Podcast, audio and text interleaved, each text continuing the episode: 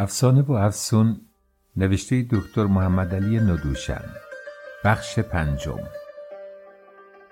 بعد از درویش شدن ملیحه و توضیحاتی که در مورد رقابت کلوب با کلوب های دیگه داده میشه دنباله داستان.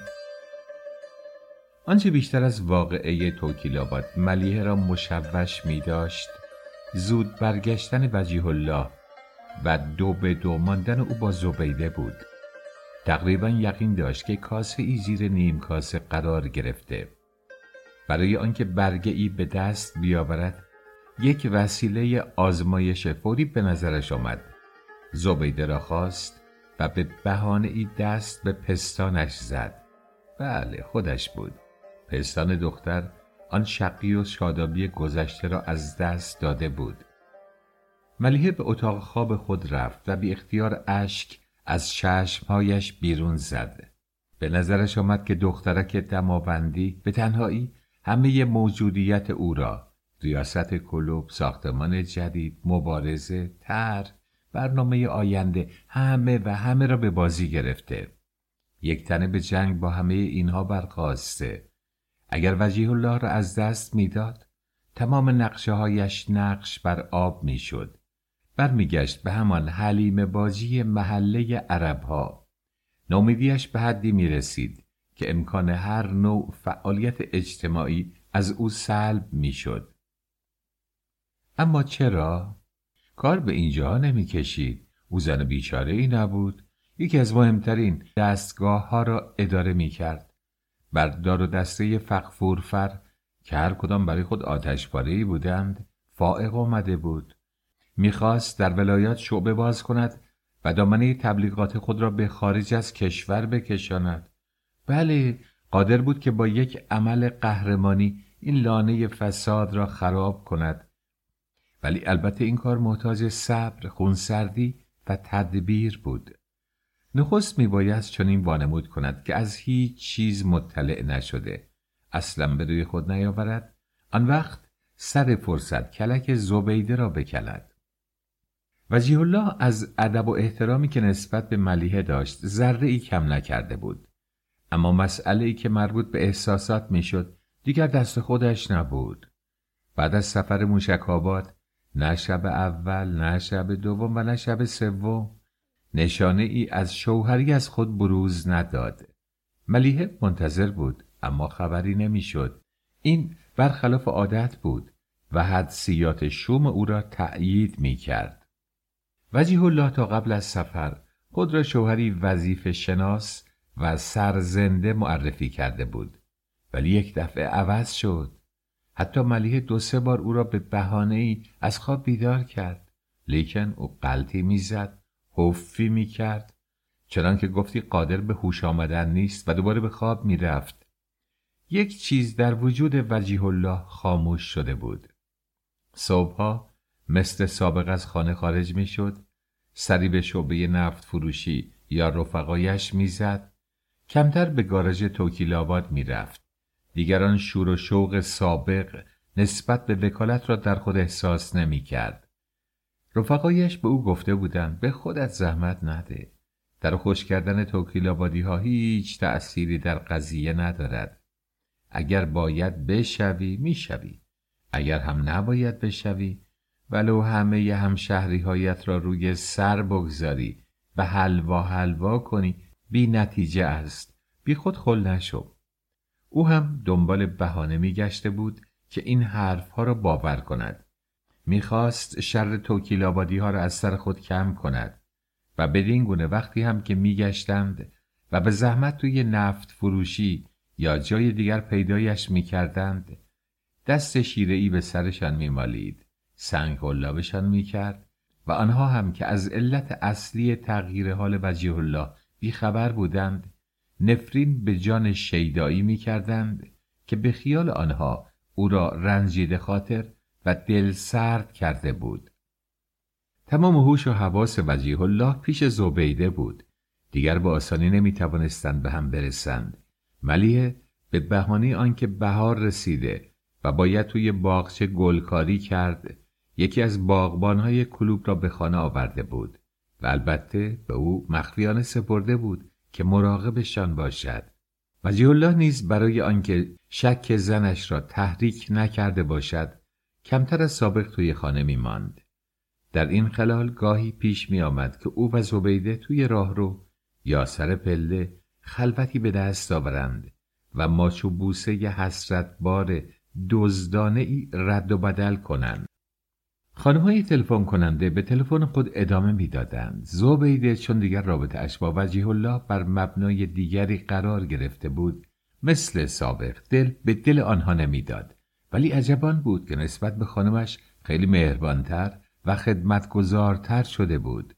به محض آنکه دستور می‌داد میدوید. خانه را در قیاب او تمیز و مرتب می‌کرد. شیشه ها را پاک می‌کرد و ورشو دستگیره ها و روشویی ها را برق میانداخت.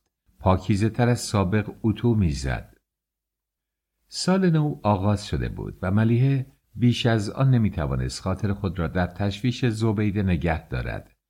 برنامه های متراکم و متنوع کلوب اقتضا داشت که او تمام وقت و نیروی فکریش را وقف آنها کند و تا زمانی که خار زبیده در چشمش بود خواب و آرام نمی‌توانست به آن راه یابد. از سر و سر وجیه الله و دخترک دماوندی یک ماه میگذشت. در این مدت هر دو آنها ظاهر را حفظ کرده بودند. ولی چون دو مین بودند که زیر بالش ملیحه کار گذاشته شده باشد و اگر او سرش را بد میچرخاند هر لحظه بیم آن بود که منفجر شوند. ملیحه دیگر تردیدی نداشت که وجیه الله در غیبت چند روزه او با زبید آنچه نبایست بکند کرده. همچنین می‌دانست که دلش در گرو دختر دماوندی است و دل ساده او را نیز بوده است. عاقبت این کار چه می‌شد؟ این هزار پا را میبایست هر چه زودتر از گوش خود بکشد. اگر به دخترک پول می‌داد و او را به زادگاهش دماوند باز میگرداند یقین داشت که وجیه الله دنبال او راه میافتاد. اگر او را به عنوان سیغه یا کلفت به خانه یکی از اعیان میفرستاد یک علاج موقت بود ولی چه کسی می‌توانست قول بدهد که جوان با او در یک شهر بماند و از او دست بردار باشد؟ حتی حاضر بود با دادن مبلغی شوهری برای دختر پیدا کند ولی از کله خری وجیه الله با خبر بود و میترسید که او روی قوز بیفتد و با شوهر شاخ به شاخ بشود و آن وقت افتضاح قضیه بیشتر بالا آید. همه این چاره ها و فرض ها را در ذهن خود زیر و رو کرد و هیچ یک به نظرش قانع کننده نیامد. ناگهان یک فکر وحشتناک در سرش برق زد. اگر زبیده به کلی نابود شود چطور؟ یک دختر بی ارزش دهاتی چه عیبی داشت که از بین برود؟ تا او که مسئولیت بزرگ اجتماعی بر عهدهاش بود نجات یابد. در واقع او را فدای مسلحت اجتماع می کرد این مطمئن ترین راه بود.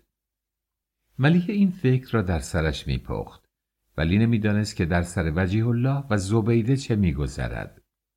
می‌توانست جسم آنها را با وسایلی که داشت تحت نظر داشته باشد ولی روحشان از تسخیر و نظارت او خارج بود. همین جهل او را از قیز دیوانواری پر کرده بود. بدبختیشان بود که نمی‌خواست دستگاه اطلاعاتی میترا ابوالبرکات را در این ماجرا دخالت دهد.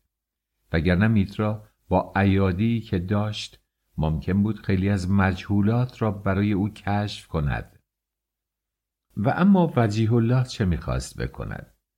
وجیه الله حقیقت این بود که توی کار خود درمانده بود.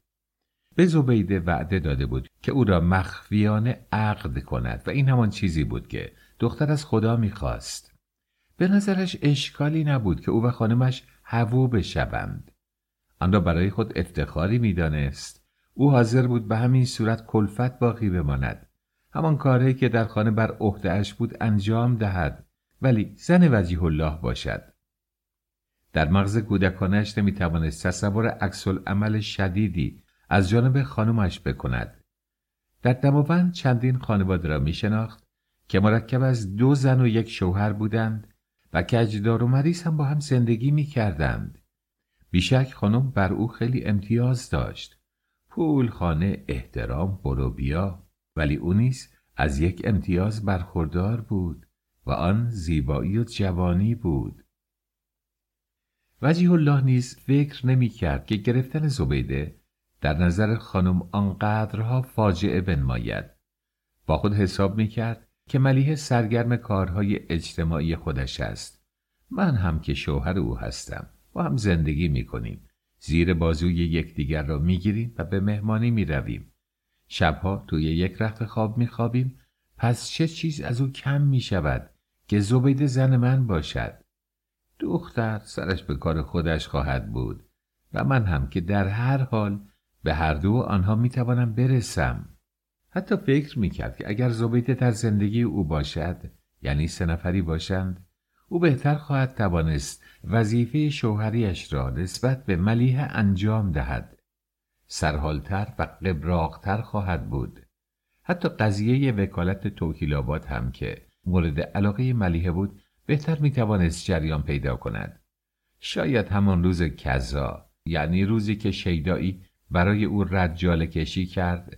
اگر زبده در کنار دستش بود یک تنه حساب شیدایی را می رسید وجیه الله تصور می کرد که اصرار ملیحه برای وکالت توکیل آباد بیشتر برای آن است که به نفع خودش و کلوبش از آن نتیجه گیری کند.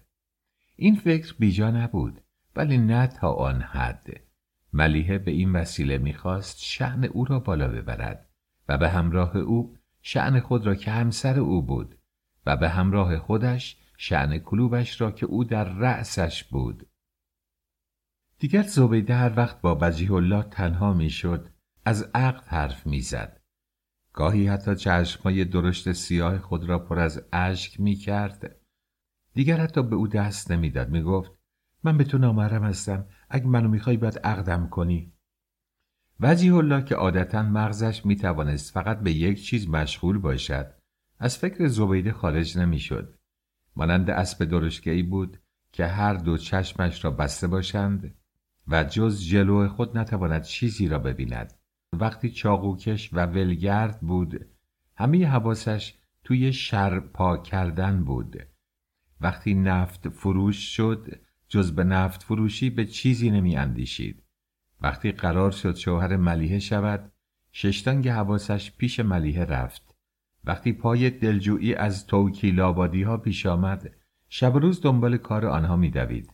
حالا که گلویش پیش دخترک دماوندی گیر کرده بود همه فضای کوچک مغزش را به تصرف زبیده داده بود و او به نازی که لیلی به محمل نشیند در آنجا نشسته بود و تکان نمی‌خورد. با این حال وجیه الله در عقد کردن زبیده دو دل بود. احساس رعب بندواری که ته دل نسبت به ملیحه داشت موجب بود که یا پشت پا به همه چیز بزند و توی روی او بیستد و یا حریم خود را با او محفوظ نگه دارد. بدبختانه حد وسط نداشت. لیکن عامل تازه ای او را ناگزیر کرد که تصمیم فوری بگیرد. دیگر فرصت دست به دست کردن نبود. این عامل تازه و در عین حال ساده و بسیار طبیعی آن بود که قرائنی به دست آمد که زبید آبستن است. ده روز از عادت زنانگیش گذشته بود. زبیده از روزی که تکلیف شده بود مثل ساعت بیست و هشت روز به بیست و هشت روز بینماز بود.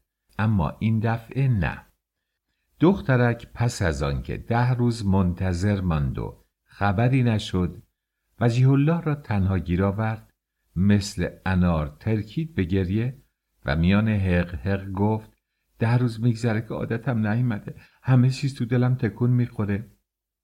جوان به فکر فرو رفت نمی‌دانست خوشحال باشد یا غمگین. گرفتاری پیش آمده بود اما ته دلش احساس شادی می‌کرد. همین الان نطفه او توی شکم زبیده می جنبید. از زنی که دوستش می داشت بچه دار می شد. پدر می شد. یک چیزی در زندگیش اضافه می شد. پس از شنیدن این خبر زبیده را رها کرد و مثل فشنگ رفت گاراژ اتوتوکیل با مدیر گاراژ که مرد زرنگ و عاقلی بود در این باره مشورت کند. چون نمی‌خواست از این بابت با دوستان ملیه حرفی بزند و رفقای خودش هم بیشتر از خود او از این مسائل سر در نمی آوردند. تنها کسی که برایش میماند مدیر گاراژ بود. قضیه را از اول تا آخر برای او تعریف کرد. مدیر گاراژ کمی به فکر فرو رفت و جواب داد. اتفاق بدی افتاده آقای مستزادی خیلی بد. مردم وقتی تو همچو هچلی میافتن معمولا دو کار می‌کنن. اونایی که از خدا و رسول نمیترسن میدن بچه رو پایین کنن. این کار البته خطرم داره. اگه بلایی به سر دختره بیاد یا خیش قوماش بفهمن اون وقت خر بیار و باقالی بار کن. کلانتری دادسرا بعدش هم خدا نکرده زندون. عاقبت هم بعد از این همه خنس و فنس مجبورش می‌کنن که دختره رو بگیره.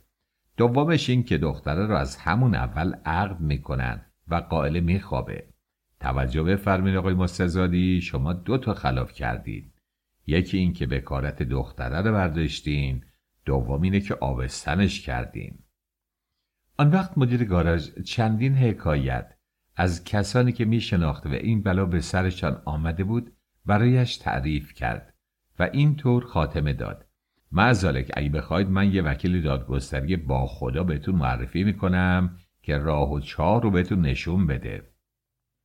وجیه الله فکری کرد و گفت بچه انداختنه که توش نیستم. خودشم حاضر نمیشه هرچه باد آباد میگیرمش. خدا گفته چهار تا زن حلاله.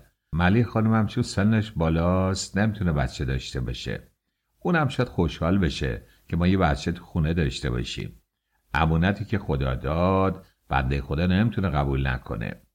این رو گفت و بدون که منتظر اظهار نظر بعدی دوستش بماند از گاراژ بیرون رفت. ته دل خوشحال بود که آبستنی زبیده او را واداشته که تصمیمش را یکسره کند. او زبیده را از جان و دل می‌خواست و اکنون بهانه پیدا کرده بود که به دستش آورد. چون وارد خانه شد زبیده توی سرسرا مشغول اتوکشی بود. خنده ای زد و در گوشش گفت شب جمعه بریم عقد ببندیم. شب جمعه سه روز بعد بود. مدیر گاراژ حاضر شد که در این امر خیر به وجیه الله کمک کند. محضرداری را در خیابان ریمی شناخت که با او تماس گرفت و قرار شد که ساعت سه بعد از ظهر روز پنج شنبه منتظرشان باشد. زبیده چون پدرش مرده بود به وسیله ای به خالش که در تهران بود. خبر داد که با شوهرش در ساعت عقد بیایند به محضر. صبح پنجشنبه چون ملیه برای رفتن به کلوب خانه را ترک گفت وجیه الله دوید سر کشوی میز او و سجل خودش و زبیده را لای کاغذها پیدا کرد. ملیه برای آنکه وضع جدید وجیه الله و زبیده را به روی خود نیاورد تغییری در خانه نداده بود و مثل سابق درها و قفسه ها را باز نگه می داشت فقط جواهر و پولش توی صندوق نسوزی بود که کلیدش را همیشه با خود داشت. وجیه الله و ملیه اینطور قرار گذاردند که دختر از خانمش به بهانه ای اجازه بگیرد و یک سر برود محضر. وجیه الله نیز در آنجا به او بپیوندد مدیر گاراژ اتوتوکیل و شوهرخالی زبیده میبایست شهود عقد باشند چون زبیده به سن قانونی رسیده بود و پدر هم نداشت معطلی پیش نمی آمد. معزالک وجیه الله مبلغی پول اضافی به رئیس محضر وعده داد که ایرادگیری نکند و بخشنامه به رخش نکشد.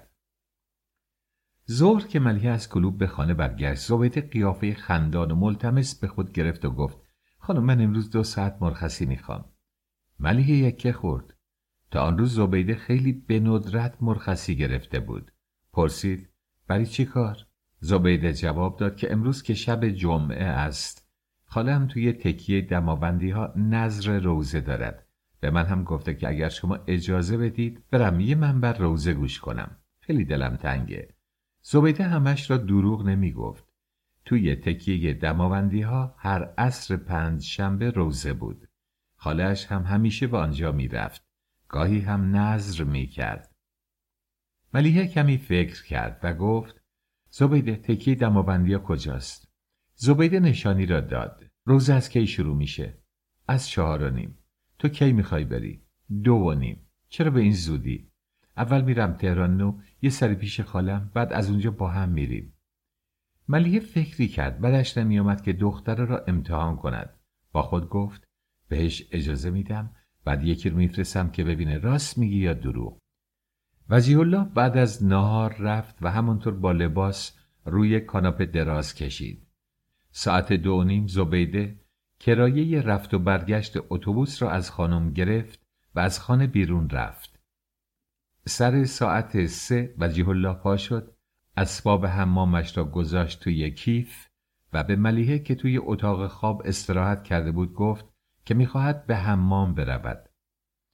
وجی الله هنوز به حمام خانه عادت نکرده و هر عصر پنج شنبه می‌رفت حمام بیرون.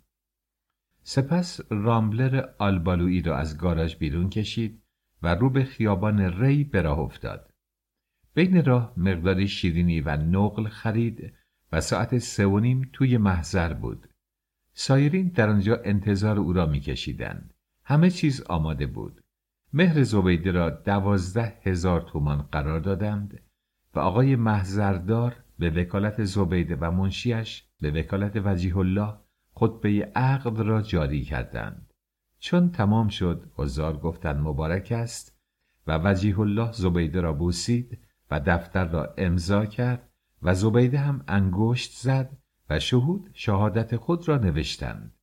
آنگاه شیرینی و نقلها تقسیم گردید تشریفات در ساعت چهار و نیم خاتمه پیدا کرد. زبیده نظر کرده بود که از محضر یک راست برود تکیه دماوندی ها و پای روزه یک چشم گریه کند. وجیه الله او را توی رامبلر بغل دست خود نشانید که به آنجا ببرد. بین راه گفتند که دو به دو یک گشتی هم بزنند.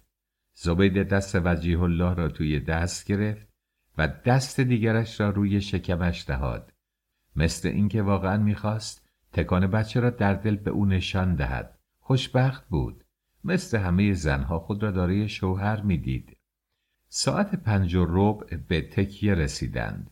ولی به نفع هر سه آنها بود اگر زبید از گشت صرف نظر کرده و قدری زودتر به آنجا رسیده بود. چه؟ ملیحه چون ساعت چهار به کلوب رفت سغرا خانم زن سرباغبان کلوب را به تکیه دماوندی ها فرستاد تا ببیند که دختر در آنجا هست یا نه. سغرا خانم در شروع روزه رسید و تا ساعت پنج در آنجا ماند و چون اثری از زبیده ندید برگشت و خبر نبودنش را به ملیحه داد. از طرف دیگر ملیحه به حمام یاقوت که وجیه الله عادتا به آنجا می‌رفت تلفن کرد و سراغ او را گرفت. جواب دادند که آقای مستزادی هنوز به آنجا نیامده. سخت مشوش شد. برایش تردیدی نمان که زبیده و وجیه الله با هم قرار و مدار گذارده اند. فکر کرد شاید همین الان توی بغل هم باشند. توی خانه خاله زبیده یا توی یکی از ها با آنکه کار سرش ریخته بود نتوانست کلوب بنشیند. بیرون آمد و به راننده اش گفت حرکت کند. نمی‌دانست کجا برود. هر اتومبیل سرخی که می‌دید خیال می‌کرد وجیه الله است که زبیده را کنار دستش نشانیده و از عیش و نوش برمیگردند. سرانجام ساعت شش و نیم. در حالی که از فرط عصبانیت دست مالش را میجوید و افکار تیره و تاری را در سر میگرداند به خانه برگشت. چند لحظه بعد زبیده رسید. برق خوشبختی در چشم های دختر نمایان بود. سلام کرد. به او گفت زبیده خوب گریه کردی؟ جواب داد آره خانم جون. راست می‌گفت چشمایش سرخ شده بود. چه چیز خوبیه گریه نیست؟ چرا؟ خوبه. توبه کردی؟ امروز نه دفعه آینده. دلم می‌خواد بهم اجازه بدین هر شب جمعه برم. ملیحه سری تکان داد و لبخند زهرآلودی زد و گفت معلوم میشه به دهنت مزه کرده. دختر خندید گفت بگو ببینم چطور گریه کردی؟ دخترک با ناز و کرشمه گوشه های چادرش را لای دندان گرفت سرش را به طرف آسمان نگاه داشت و شروع کرد به خود را تکان دادن و مشت بر سینه کوفتن و زنج موره کردن ملیه لبخندی زد همان شب ملیه و وجیه الله در سفارت اوراندو موراندو مهمان بودند. آن شب ملیه برخلاف طوفانی که در مغزش بود کوشید تا شاد و سبک جلوه کند. حتی با کسانی که از نظر اجتماعی در جبهه مخالف او بودند گرم گرفت. خانم ودایی مثل سایه او را دنبال می کرد. چه بو برده بود که سفیر اوراندو موراندو قصد دارد او را به کشور خود دعوت کند و می‌خواست که او نیز در معیت دبیر کل به آن سفر دعوت شود خانم خوشمرام لحظه ای وجیه الله را تنها گیر آورد شانه های برهنه اش را که خیلی با آنها مینازید زیر نگاه های او لغزاند و گفت آقای مستزادی خیلی دلم براتون تنگ شده بود. قضیه کاندیداتوری شما در چه حاله؟ وجیه الله که معنی کاندیداتوری را نفهمیده بود خیال کرد یک اصطلاح نفتی است و راجع به شعبه محله عرب ها از او می‌پرسند. جواب داد بعد نیست خانم فعلا پنجالی مشغوله. خانم خوشمرام لبخندی زد و گفت نه منظورم وکالت توکیل آباده. اگه کاری دست من بد میاد کوتاهی ندارم. شما از احساسات من نسبت به خودتون خبر دارین. بعد آهی کشید و افسود. شدم خبر ندارین. وجیه الله جواب داد شیدایی از روز جون می‌زنه ولی حسابشو می‌رسیم. خانم خوشبرام دست او را در دست گرفت و فشار داد و گفت شما که لابد مشغولیت دیگه ای دارید یه سر هستید و هزار سودا. و منظورش از مشغولیات دیگر البته زبیده بود. وجیه الله منظورش را دریافت و به یاد عروسی همان روزش افتاد. تفلک عروسش تنها توی خانه مانده بود و او آنجا وقتش را با حرفهای مفت تلف می کرد گفت ای خانم دست به دلم نزنید خانم خوشبرام چشم های مهالودش را که در زیر سرمه و ریمل و موژه مصنوعی ناسور شده بود در چشم های او دوخت و گفت در هر حال آقای مستزادی همیشه منو دوست خوب خودتون بدونید و فراموش نکنین که هر وقت گرفتاری داشتید من در اختیارتون هستم. وجیه الله تمام مدت مهمانی در فکر آن بود که آن شب را که شب زفاف او با زبیده بود چگونه بگذراند؟ چگونه به او دست یابد؟ چون خرافاتی بود این را برای خود بدیوم و هم نوعی سرشکستگی می‌دانست که زن بگیرد و همان شب اول وظیفه دامادی انجام ندهد. از طرف دیگر دلش واقعا برای زابیده یک ذره شده بود. اکنون دیگر او زن شرعی و قانونیش بود. چگونه می‌توانست تحمل کند که زیر یک سقف بخوابند و او دست روی دست بگذارد؟ حدود ساعت یازده و نیم آماده برگشت شدند. سفیر که سیاه قوی هیکلی بود دم در دست ملیحه را بوسید و گفت امیدوارم که خانم دبیر کل به زودی از کشور من دیدن کنند. همین عبارت که به انگلیسی فسیحی ادا شد. نشانه دعوت بود. وجیه الله توی مهمانی قدری ویسکی جین خورده بود ولی به قول خودش لول نبود. این مشروب های فرنگی به جایش نمی رسید چون به خانه رسیدند. برای آنکه بتواند خود را از فکر زبیده خارج کند و خوابش ببرد. راهی به خاطرش رسید و آن این بود که مست شود و از پا درآید. بطری عرقش را به علت اینکه از ملیه رو در بایستی داشت توی اتاق انباری زیر لحاف های کهنه قایم می کرد. رفت آن را بیرون کشید و همانطور بیلیوان لب به لبش گذاشت قل قل نصف بطری را خورد.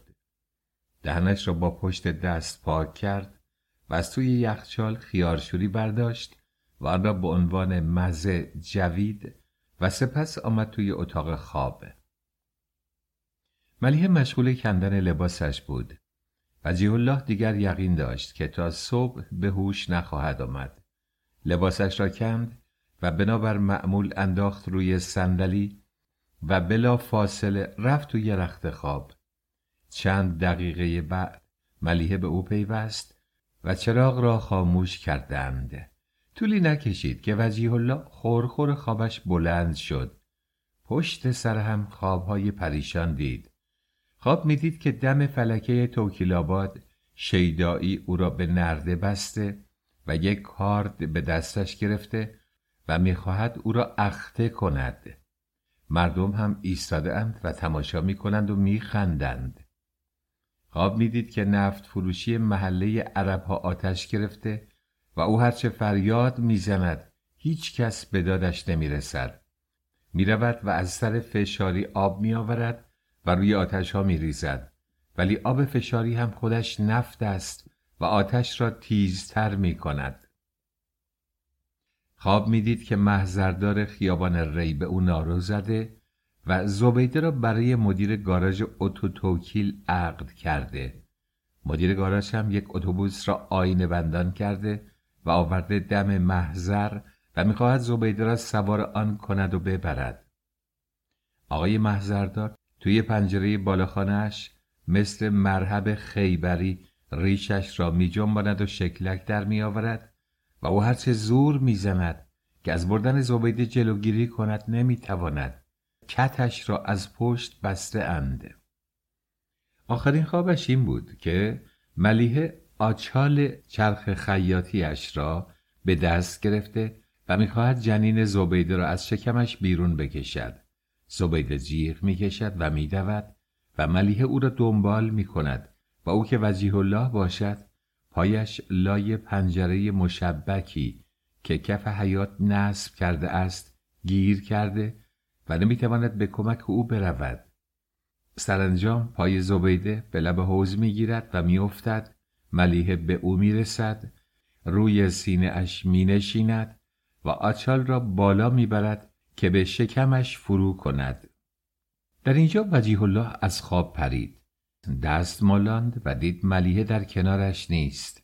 ترس برش داشت که مبادا رفته باشد بلایی سر زبیده بیاورد. آهسته از جای خود برخاست و پاورچین پاورچین رفت به طرف اتاق دختر. اتاق زبیده پشت آشپزخانه قرار داشت و برای رفتن به آن میبایست از وسط آشپزخانه گذشت. در آشپزخانه را که باز کرد بوی گاز وحشت آوری به بینیش خورد. یک قدم به عقب رفت کلش منگ بود و سرش بی اندازه درد می کرد تلو تلو می خورد ناگهان فکری در مغز آشفتش گذشت. مبادا زبیده دارد خفه می شود بینیش را لای دو انگشت گرفت و کلید آشپزخانه را زد. همه پنجره ها بسته بود. و هر چهار شیر گاز اجاق باز بود. با یک ضرب لوله لاستیکی را از سیلندر کند. گاز قطع شد. دوید پنجره ها را باز کرد. دری که اتاق کوچک زبیده را با آشپزخانه میپیوست چهار تاق باز بود. آمد به سراغ دختر. او را بغل زد و تلو تلو خورن آمد بیرون.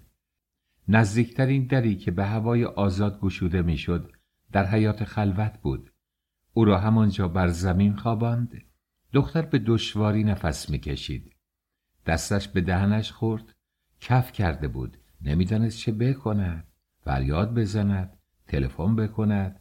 همسایه ها را خبر بکند. دست به بدنش زد. هنوز گرم بود. ولی به نظرش آمد که تبدیل به نعشی شده.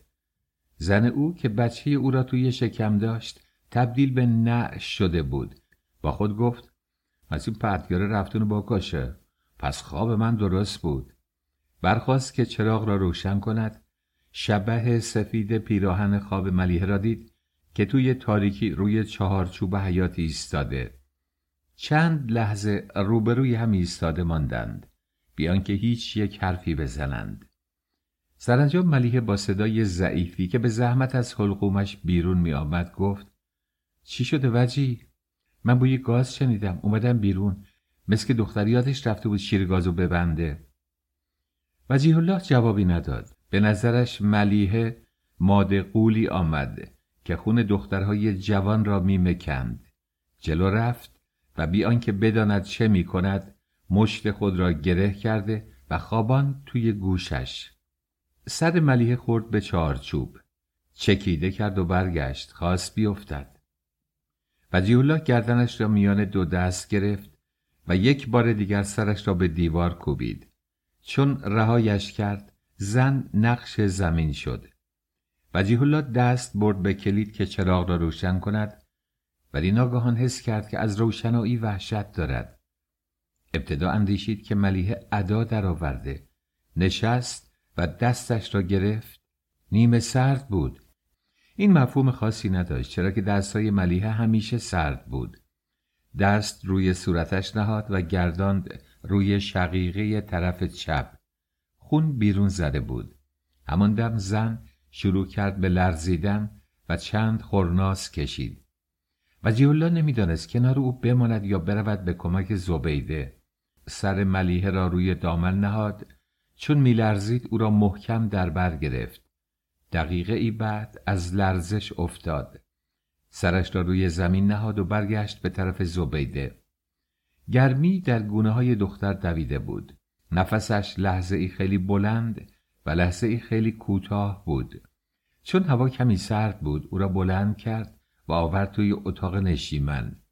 همه پنجره های اتاق را گشود و رویش انداخت. برگشت به نزد ملیحه. خواست او را ببرد و توی رخت خواب بخواباند و از شماره 27 هزار رادیو طلب کمک کند. دست که زیر بغلش برد دید سرد شده. از زیر پیراهن سینه و پهلویش را لمس کرد سرد بود.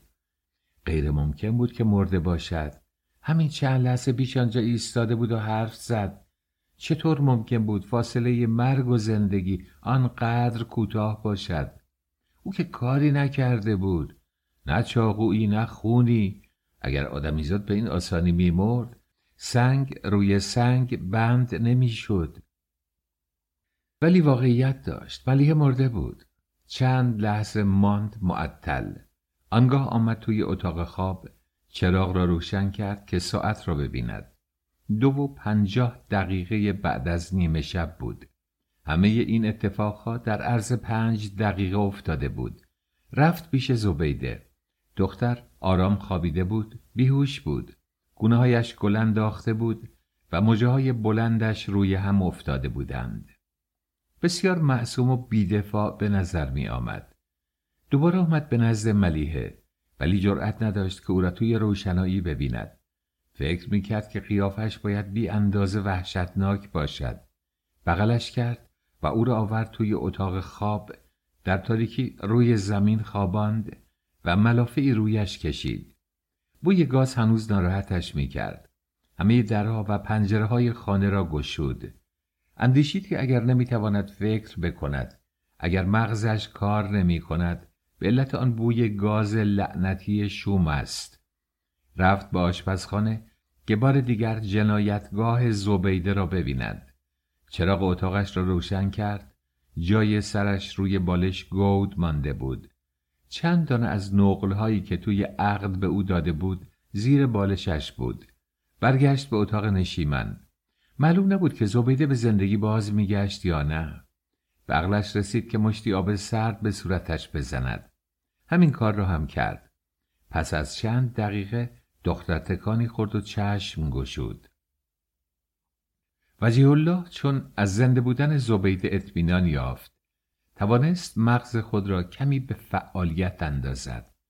آنچه افکار درهم و برهم و کرخت شده اش به او می‌گفت اینها بود. ملیه مرده و زبیده زنده تو قاتلی قاتل زن اولت. فردا توخیف میشی بعد میبرنت دادسرا محاکمت می‌کنن بعدم اعدامت می‌کنن. اعدام یعنی دار. تناب به حلقت میندازن و میکشنت بالا. مردم ایستادن و تماشات می‌کنن. شاید قبل از تناب یه نطقی هم بکنی. بگی مردم این عاقبت کسی که زن خودشو بکشه. بعد هم عکس و تفصیلات رو میندازن تو روزنامه ها و مردم قبل از همه خبر اونو می‌خونن. زبیده خیلی احساس کوفتگی می‌کرد. هنوز یارای حرکت نداشت. نمی‌دانست چه گذشته. وقتی چشم گشود وجیه الله را بالای سر خود دید. یکه خورد جوان پرسید حال خوبه؟ و او با سر اشاره کرد بله. با اشاره فهماند که تشنه اش است. و وجیه الله رفت و از سوی یخچال لیوانی آب برایش آورد. بعد رویش خم شد و پیشانیش را که عرق سردی رویش نشسته بود بوسید. خانه بی اغیار بود و او همان گونه که آرزو کرده بود از نو با زبیده دو به دو مانده بود با آمدن روز همه چیز تمام می شد روشن می آمد و زندگی او می رفت هیچ کدام حرف نمی زدن. پس از ساعتی که دختر حالش کمی به جا آمد پرسید خانم کجاست؟ جواب داد تو اتاق خوابیده بعد پرسید من چرا اینطور شدم؟ جواب داد شیر گاز باز مونده بود تو داشتی خفه می شدی پرسید من زندم؟ آره می‌بینی دیگه. کی شیر گازو باز کرد؟ جوابی نداد. رفت به اتاق دیگر و از نو سری به ملیه زد. امید ابلهانه ای داشت که او نیز مانند زبیده به هوش آمده باشد. توی تاریکی بالای سرش ایستاد. هیچ صدای نفسی نشانه حرکتی از او نمی آمد به خود جرأت داده دست روی سینه اش نهاد. مثل یک تکه چوب بود. اتاق بوی مرگ می‌داد. به یاد آورد ساعتهایی را که توی همان اتاق بغل بدن زنده ملیه خوابیده بود. بدنی که بسیار پرتوقع بهانهگیر و سیری ناپذیر بود. از نو آمد به اتاق نشیمن. زبیده قلتیده و به پهلو خوابیده بود. دستای کوچکش را زیر سر نهاده و به چراغ سقف چشم دوخته بود. رفت و بالشی آورد و زیر سرش نهاد. احساس میل شدیدی کرد که با او هماغوش شود. پیش از آن که شب به پایان رسد زفاف خود را به سمر رساند. ولی جرأت نکرد به او نزدیک گردد. رویش نمی‌شد موجودی را که همان یک ساعت پیش از کام مرگ گرفته بود از زندگی لبریزش کند. گذشته از آن ته دلش خیال می کرد که دختر از آنچه در خانه گذشته بود بویی برده. هنوز یک ساعت به صبح مانده بود. چراغ را خاموش کرد و رفت زیر پتوی زبیده. دخترک نه حرفی زد و نه مقاومتی کرد. کس غیری نبود شوهرش بود. اما چرا که گفتی شمشیر میانشان گذاشته باشند دست از پا خطا نشد. وجیه الله احترام مرده ای را که در اتاق دیگر بود نگه می داشت. دیگر مستی کاملا از سرش پریده بود. سر بر سر دختر نهاد و کوشید تا یک چشم خواب کند. این خواب آنقدر آرامش بخش می نمود که گفتی بیداری به دنبال نمی داشت. راست می که خواب برادر مرگ است. چون چشم گشود آفتاب دمیده بود.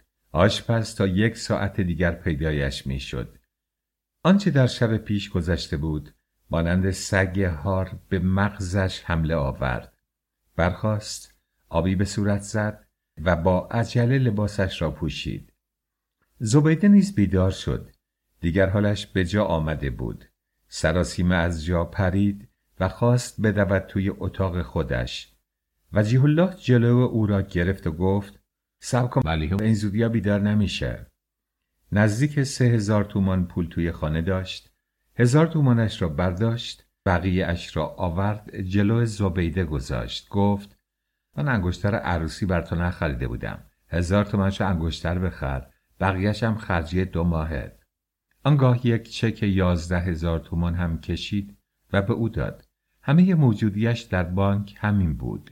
گفت اینم مهر تو. هزار تومن طلبکار میشی که میگم شیخ حسن بهت بده. دخترک ماتش برده بود که چرا وجیه الله آنطور پول پخش و بار می کند. بعد او را به علامت وداع بوسید و گفت اگر دیدی خانمت خواب بیدار نمیشه وحشتت نگیره. من اونو کشتم. بر اینکه می‌خواست تو رو بکشه دخترک جیغی زد. خاک بگورم و خود را عقب کشید. گفتی می ترسید که او را هم بکشد. وجیه الله خلاصه ای از قضیه شب پیش را برایش تعریف کرد و گفت هر بد و خوبی از من دیدی حلالم کن. اگه از زندون بیرون اومدم با هم زندگی می‌کنیم. اگه ادامم کردن هرچه تو کردی و بچه روز ملاقاتی بیا منو ببین. تا زبیده آمد بگوید من میترسم. خدایا منو با مرده تنها نذار. که او از در بیرون رفته بود. پیاده رو به کلانتری ناحیه به راه افتاد. نزدیک ساعت هشت وقتی آشپز آمد دید که زبیده دم در نشسته و چشمهایش اشکالود است. پرسید چرا اینجا نشستی دختر؟ زبیده وسط حق حق بی مقدم جواب داد خانم مرده. آشپز که اردبیلی بود گفت مرده؟ چطور مرده؟ مگه آدم به این آسونی میمیره؟ همین دیشب زنده بود. زبیده همراه آشپز وارد خانه شد و چون به سرسرا رسیدند به در اتاق خواب اشاره کرد. خودش تا آن لحظه جرأت نکرده بودن را بگشاید. آشپز در را گشود و وارد اتاق شد. کسی وسط اتاق دراز به دراز خوابیده و ملافه سفیدی رویش کشیده شده بود. گوشه ملافه را بالا گرفت و صورت خانم را شناخت. از همانجا فریاد زد. چطور میگی مرده؟ این نمرده. کشتن سر زخمه. کی این کارو کرده؟ دختر جواب داد. نمی‌دونم. آشپز پرسید. آقا کجاست؟ گفت. یه کاری داشت. صبح زود رفت بیرون. آشپز آمد پای تلفن و نمره کلوب را گرفت. هیچ کس جواب نداد. ملیه خدا بیامرز تا زنده بود. اولین کسی بود که صبح پا به کلوب می نهاد. از او سهرخیزتر در تمام جهش وجود نداشت.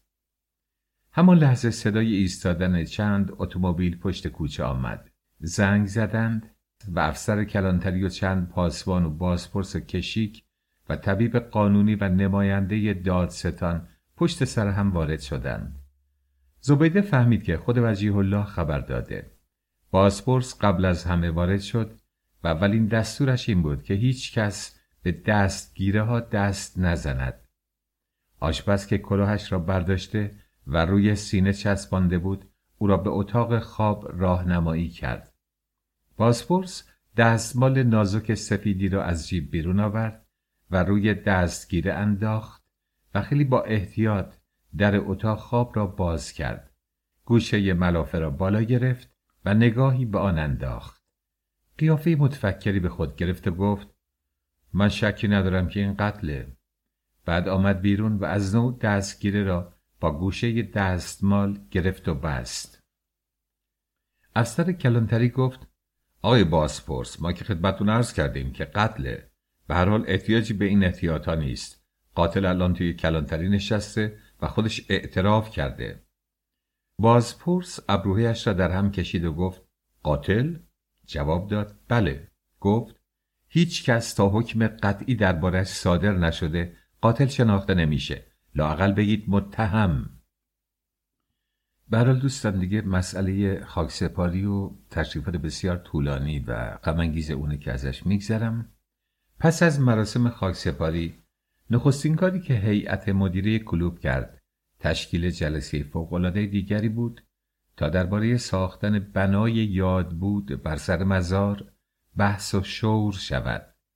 اعضا در حالی که همگی سیاه پوشیده و سرانداز سیاهی روی سر انداخته بودند گرد میز جای گرفتند.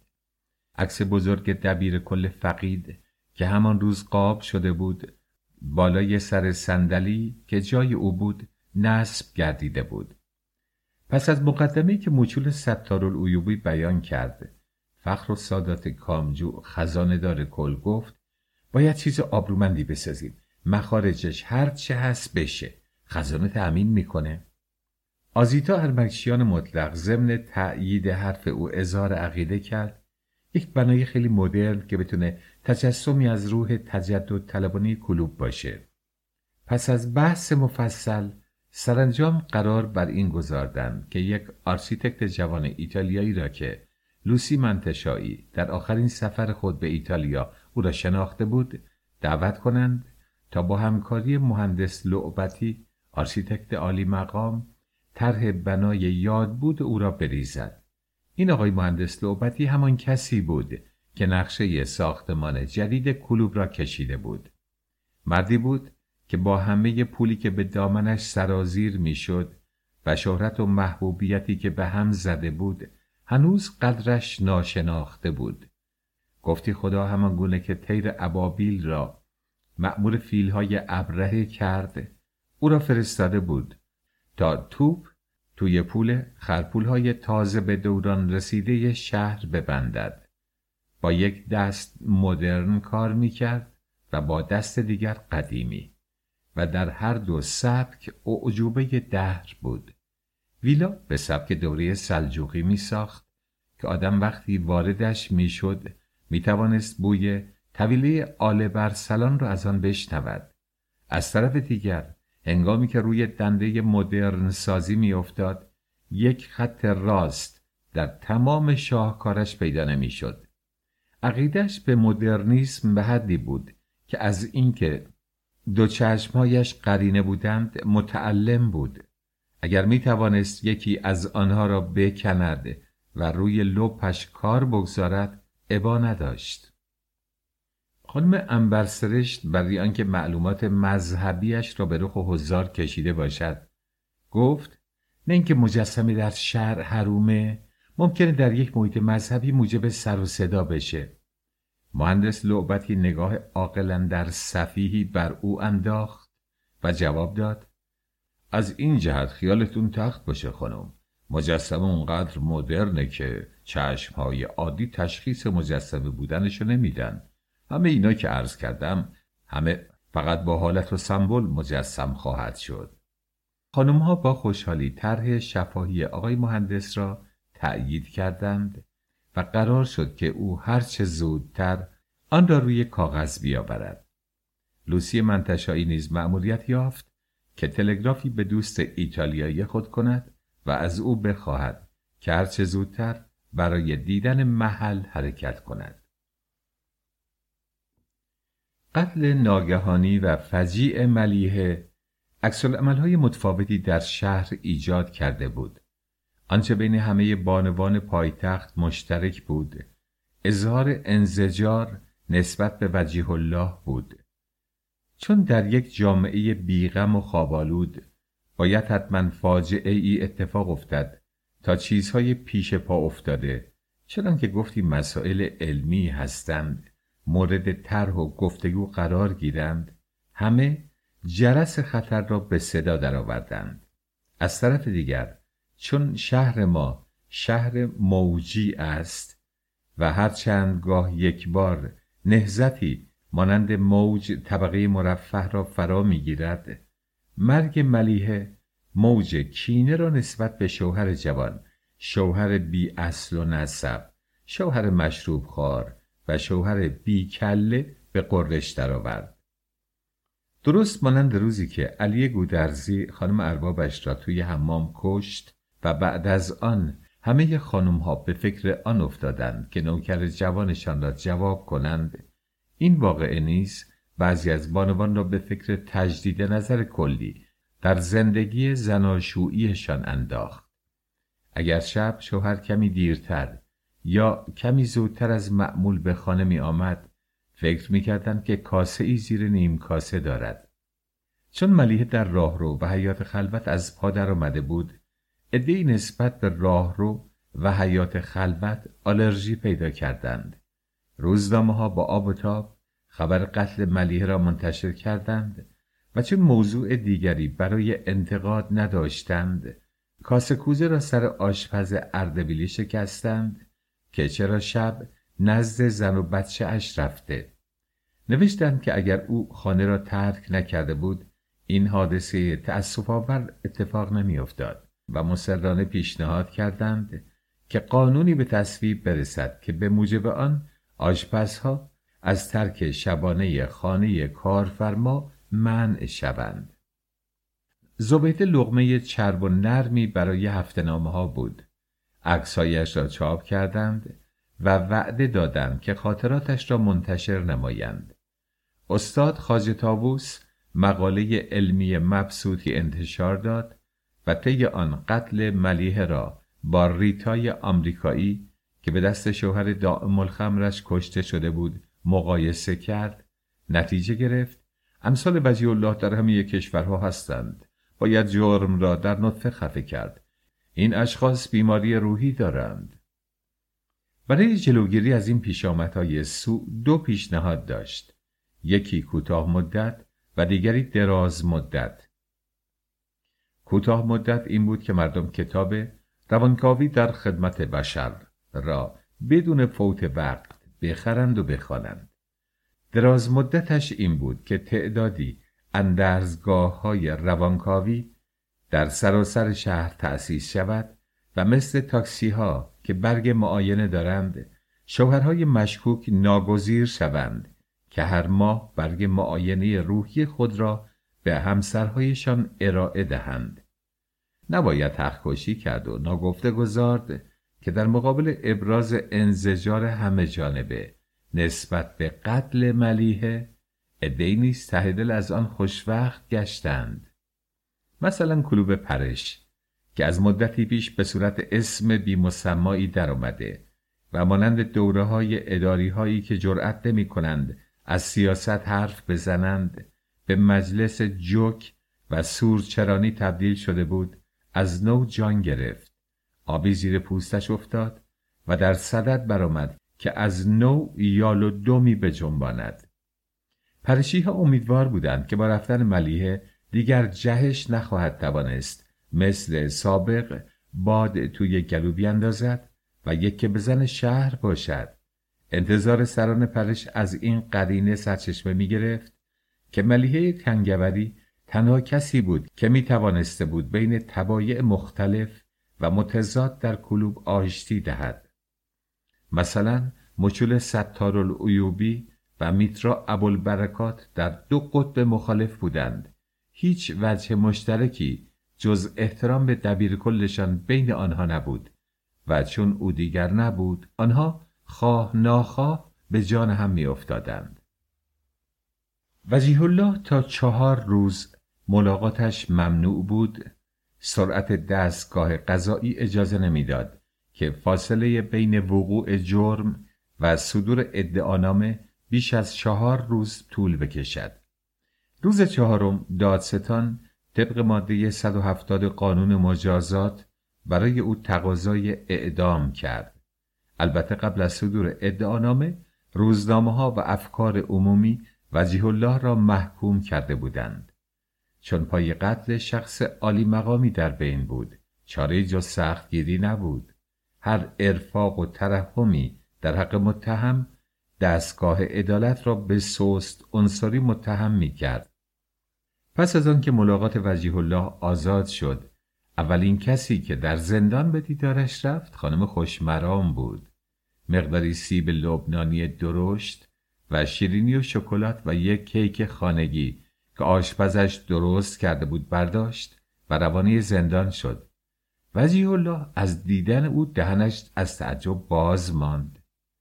انتظار نداشت که در آن روزهای فلاکت و بیکسی یک همچون زن زیبا و متشخص به دیدارش برود.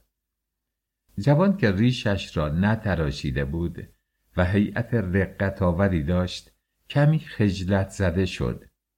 ولی خانم خوشمرام آنقدر با گرمی و خوشرویی با او روبرو گردید که او به زودی اعتماد به نفس خود را باز یافت. چون خانم خود را خیلی دست و دلباز و با شخصیت نشان داده بود مأمورین زندان او را در جای خوبی نشاندند و حتی به محبوس اجازه دادند که بیشتر از مهلت مقرر نزدش بماند.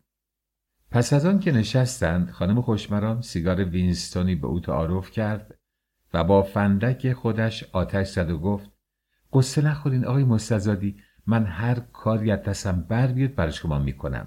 وکیل زبردستی نظیر وکیل جکروبی براتون می‌گیرم و اگه نتونستم شما رو به کلی نجات بدم لاقل سعی خواهم کرد که در مجازاتتون تخفیف داده بشه.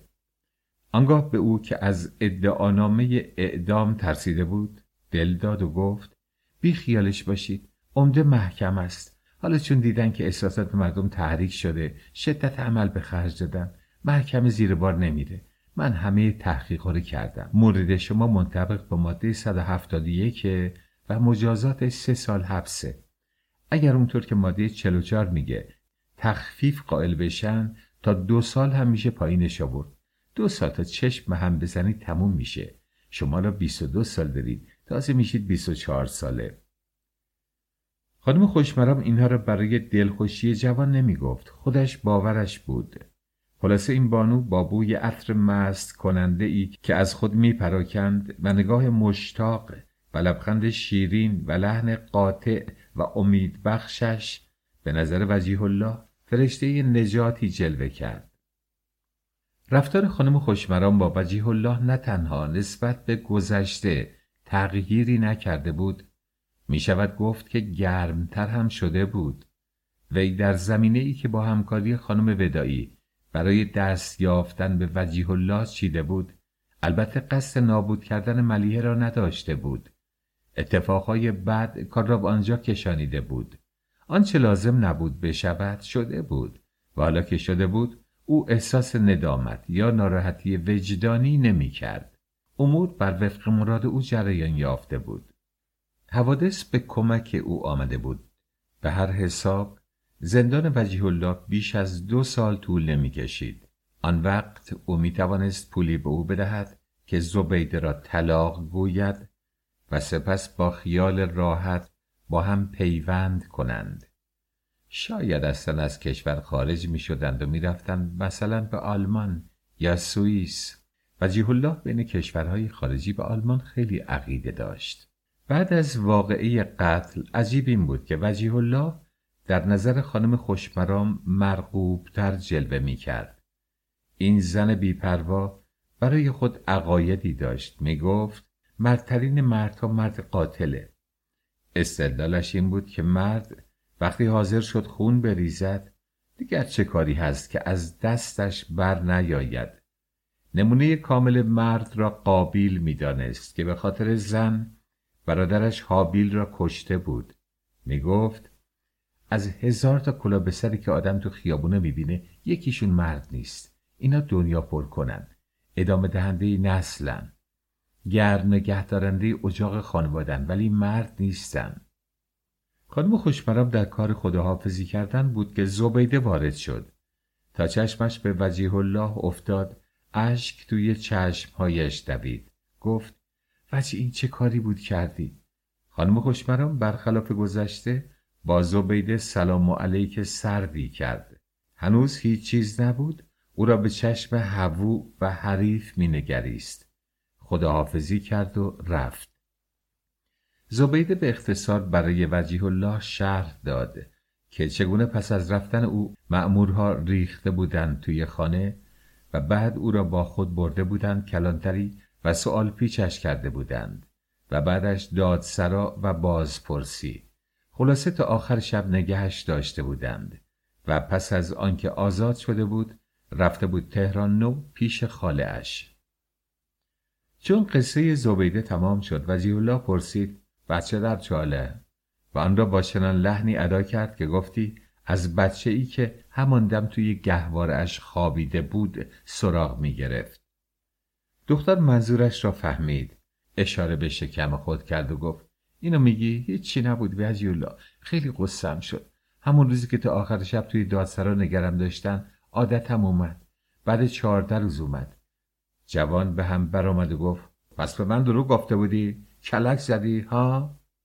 دختر شروع کرد به قسم خوردن که اینطور نبوده. گفت من از خدا می‌خواستم. حالا میگه که چون من دلم می‌خواسته از تو بچه دار بشم عادتم دیر کرده. هر زنی دلش بخواد از مردی بچه دار بشه اینطور میشه. بعد گریه تو یک گلو آورد و پرسید حالا تو کی از اینجا بیرون میای؟ جواب داد کی کار شیطونه. خانم خوشبرام وعده داده که وکیل برام بگیره و کارم رو درست کنه. زبیده به یاد تلفن‌های ناشناس افتاد و از اینکه وجیه الله بین زنهای اعیان آنقدر کشته داشت به رگ قیدتش برخورد و گفت مگه خانم خوشمرام عاشق چش و ابروی تو که اینقدر دلش واسه در اومدن تو لک زده؟ شیرنی برات میاره اول از همه به دیدنت میاد. جوان خندید و گفت شاید خانم خوشبرم گربه نیست که محض رضای خودموش بگیره. وجیه الله با این حرف زبیده به فکر فرو رفت. از خود پرسید راستی چرا خدا خوش برام انقدر واسه من دلسوزی می‌کنه؟ مقصودش چیه؟ در عوضش چی از من می‌خواد؟ بعد زبیده اشکایش را پاک کرد و گفت میترسم که این زنای عیون عاقبت رو از دست من بگیرن. سپس چک یازده هزار تومانی را که وجیه الله به عنوان مهریه به او داده بود بیرون آورد. جلوش دراز کرد و گفت من اینو کاریش نکردم خودت بگیر. تو برای کارت بیشتر به پول احتیاج داری. من الان نمی‌خوام. وجیه الله نگرفت و جواب داد این مرته حقته. من اگه به پول احتیاج داشته باشم زمین عباس آبادی میفروشم. حالا خوب میخرنش. این همان زمینی بود که دو سال پیش از برد بلیت بخت آزمایی خریده بود. دختر اطمینان داد که تا هر وقت او توی زندان بماند صبر خواهد کرده. ولی میل داشت کاری پیدا کند. وجیه الله مخالف کار کردن زنش بود. گفت که بعد از فروش زمین عباس آباد پولدار خواهند شد و مخارجش را هرچه باشد خواهد پرداخت. دیگر وقت ملاقات تمام شده بود. زبیده میبایست برود. وجیه الله او را توی بغل گرفت و بوسید. دختر گفت نصر کردم که بدم یه روز برای تو تکیه دماوندی ها بخونند آجیل مشکل باشم برات خیرات می‌کنم. ایشالا زود کارت درست میشه. ولی یک قرار باشه خانم خوشبرم تو رو از زندون بیرون بیاره. من بیشتر خوشم میاد که همینجا بمونی. این را گفت و بیرون رفت. پنج روز بعد از مرگ ملیحه برادرش علی نقی وارد تهران شد. حادثه را هیچ کس به او اطلاع نداده بود. او را برای تشییع و عزاداری دعوت نکرده بودند. غیر از آقای رواقی و شیخ حسن کسی از وجود او اطلاع نداشت. خودش از روزنامه ها فهمیده بود آن را هم دیگران خوانده و به او گفته بودند. شبانه جلو ماشینباری نشست و صبح تهران بود. علی نقی از روزی که توی محضر رواقی تمام حقوق خود را از ارث پدر در ازای 1200 تومان به خواهرش انتقال داده و به عراق رفته بود دیگر هیچ خبری از خواهرش نگرفته بود. کینه شدیدی از او در دل داشت. از تحولات بعدی زندگی او چون تشکیل گروه مک و احراز مقام دبیرکلی جهش و عروسی با وجیه الله به نحو مبهم اطلاع پیدا کرده بود ولی اعتنایی نداشت. قسم خورده بود که دیگر هیچ وقت او را خواهر خطاب نکند. ملیه هم البته با گرفتاری هایی که داشته بود فرصت یاد کردن از او را نیافته بود. چون علی نقی به تهران رسید اول رفت سر قبر خواهرش. چند قطر اشک ریخت فاتحه خواند و برگشت. سپس با اینکه دل خوشی از رواقی نداشت برای گرفتن خبر به محضر او رفت. رواقی علی نقی را به عنوان وارث منحصر به فرد ملیحه خیلی به گرمی پذیرفت و با لحنی که بیشتر شبیه به تبریک بود به او تسلیت گفت. سر تکان داد و گفت من با ازدواجش با این پسری ولگرد مخالف بودم. ولی حلیم باجی این اواخر مگه با کسی مشورت می‌کرد؟ هر کاری خودش می‌خواست می‌کرد. سیاست مغرورش کرده بود. خودشو عقل کل می‌دونست. از خدا غافل شده بود. عاقبتا وقتی خوب نگاه کنیم فدای سیاست شد. آنگاه موضوع میراث ملیه را پیش کشید و گفت خدمت سرکار که آقای علی نقی باشید ارز کنم که حلیم باجی ماشالله ثروت خوبی به هم زده بود. علاوه بر خونه پدریتون که حالا موزه شده و دکون کله پزی و سرمایه نفت فروشی و زمین بولوار که می‌خواست بسازه پول نقدم توی سه چهار تا بانک داره. جواهرالاتم کم نداشت. من زامن راست و دروغش نیستم. ولی شنیدم که یه حساب بی اسمم توی بانک سوئیس باز کرده بود. بعد نتیجه گرفت. شما خودتون نمی‌تونید از عهده این کار بر بیایید. عدهای از همین حالا دندون بر این پولا تیز کردن. گذشته از این. حالا نصفش رو مالیه می‌خواد به عنوان مالیات ببره. شما صبر کنین من همه اینا رو درست می‌کنم. من هر خدمتی دستم بر بیاد. به خاطر دوستی با پدر مرحومتون برای شما انجام میدم. ثروت خوشگلیه. آقای کنگوری حلالتون باشه. و شب علی نقی را به خانه خود دعوت کرد. و تا او در تهران بود نگذاشت که پا به مسافرخانه بگذارد. شیخ حسن که می‌دانست علی نقی صاحب دکان کل پزی می شود رفت و او را پیدا کرد. دستهایش را بوسید و از بیادبی گذشته خود عذر خواست. گفت اون خدا بیامرز ما رو تحریک کرد. خدا از سر تقصیراتش بگذره. و مقصود از خدا بیامرز البته ملیحه بود. محمود آقا نفت فروشم که آن اواخر تقریبا به گدایی افتاده بود. یعنی چهار چرخه ای خریده و نفت فروش گرد شده بود. پس از مرگ ملیحه از نو جان گرفت.